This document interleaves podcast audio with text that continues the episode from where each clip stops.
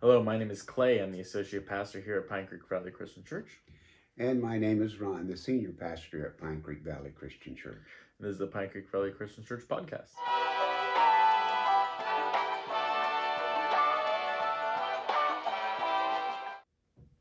Uh, before we start today, I want us to read 1 Peter chapter 3, verse 15, uh, like we usually do. And it says, But in your hearts, honor Christ the Lord as holy, always being prepared to make a defense to anyone who asks you for a reason for the hope that is in you, yet do it with gentleness and respect. So we're working our way through a series now called In Defense of the Faith, uh, where we're talking about different things uh, that'll help you to better know why you believe what you believe.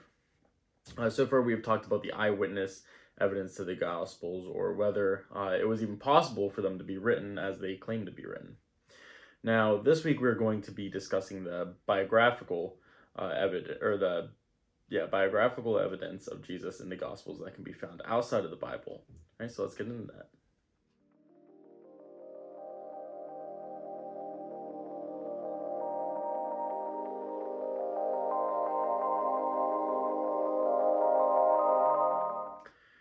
So, as we know, the Bible itself is the best proof of Christ's life and ministry.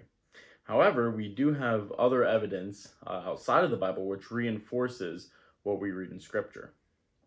Uh, and as you may or may not know, there are many writings outside of Scripture uh, which speak of Jesus.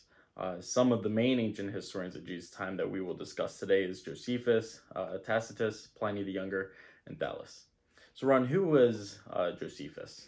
Josephus was a historian of the Jewish people. Uh, he wrote the antiquities of the Jewish people, the wars of the Jewish people, and he testifies uh, that uh, there was one called Christ who did live among them.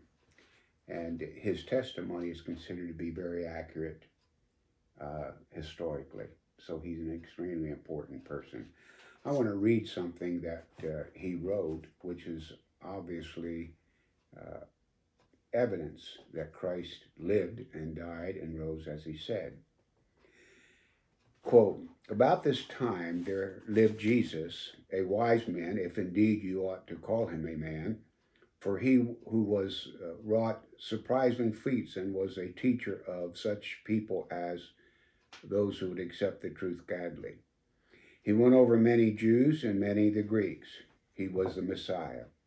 When Pilate, upon hearing him accused by some of the highest ranking members of our people, had condemned him to be crucified, those who had in the first place come to love him did not give up their affection for him. On the third day he appeared to them again restored to life. For the prophets of God had prophesied these and countless other things about him. And the tribe of Christians, so called after him, has to this day not disappeared. And that's obviously a great reference to the historical Jesus that we're talking about. All right. So why is uh, Josephus important in this larger scale of historians?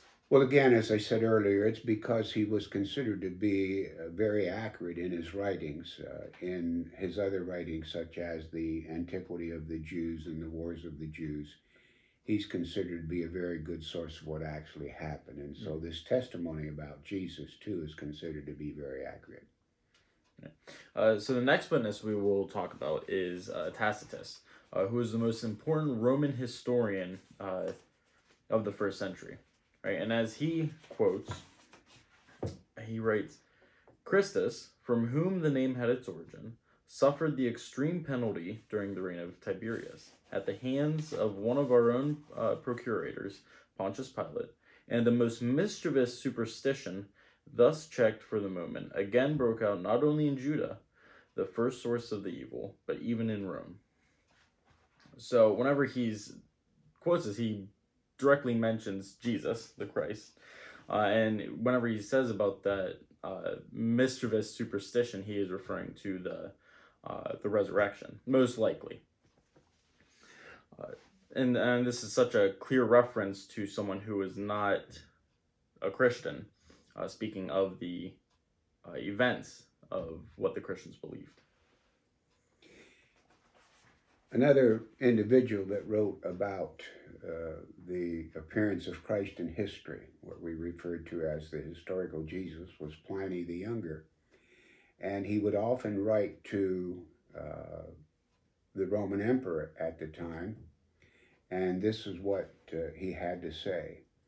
I have asked them if they are Christians, and if they admit it, I repeat the question a second and third time, with a warning of the punishment awaiting them. If they persist, I order them to be led away for execution. For whatever the nature of their admission, I am convinced that their stubbornness and unshakable uh, obstinacy ought not to go unpunished. They also declared that the sum total of their guilt or error uh, amounted to no more than that they had met regularly before dawn on a third fixed day to chant verses alternatively among themselves in honor of the Lord Jesus Christ. So again, we have a historian outside the Bible referring to the fact that Jesus lived and that there were people very early in history following him. Right, and not just following him, but having a very, uh, very devoted. Following. Absolutely, they were willing to give up their lives for him, and a good many did in the first few centuries. Right. Um, now, our last witness, uh, or our last piece of evidence that we want to mention, uh, comes from a historian named Thallus. Right, and he wrote a, a history of the Eastern Mediterranean uh, world since the Trojan War, and his writing was quoted by Julius Africanus saying, this phenomenon evidently was visible in Rome, Athens, and other Mediterranean cities, according to Tertullian. It was a cosmic or world event. Phlegon, a Greek author from uh, Syria, writing a chronology soon after 137 AD, reported that in the fourth year of the 202nd Olympiad, there was the greatest eclipse of the sun, and that it became night in the sixth hour of the day, so that stars even appeared in the heavens.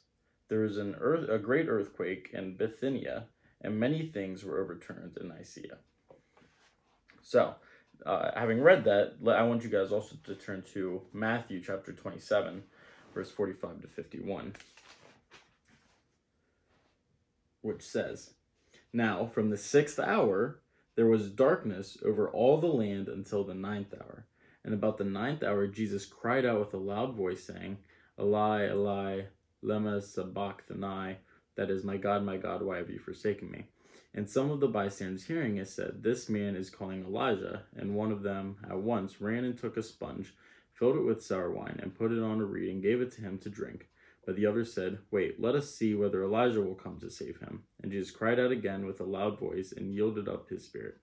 And behold, the curtain of the temple was torn in two from top to bottom, and the earth shook, and the rocks were split.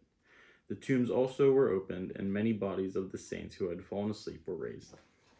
So we see here that Thallus uh, is directly reporting what we read in the death of Jesus. Right, the same darkness that came in the sixth hour also appeared in the Olympiad at the sixth hour. And the same earthquake uh, that shook and tore down the temple also happened here in what did he say, Nicaea? Yeah. So we encourage you to follow up with these uh, podcasts by reading books like Lee Strobel's The Case for Christ uh, so you can have a deeper understanding of, of these things that we're talking about. Again, my name is Clay Hanley. I'm the associate pastor here at Pine Creek Valley Christian Church. And I'm Ron Savitz, the senior pastor here at the Pine Creek Valley Christian Church. And thank you for joining us.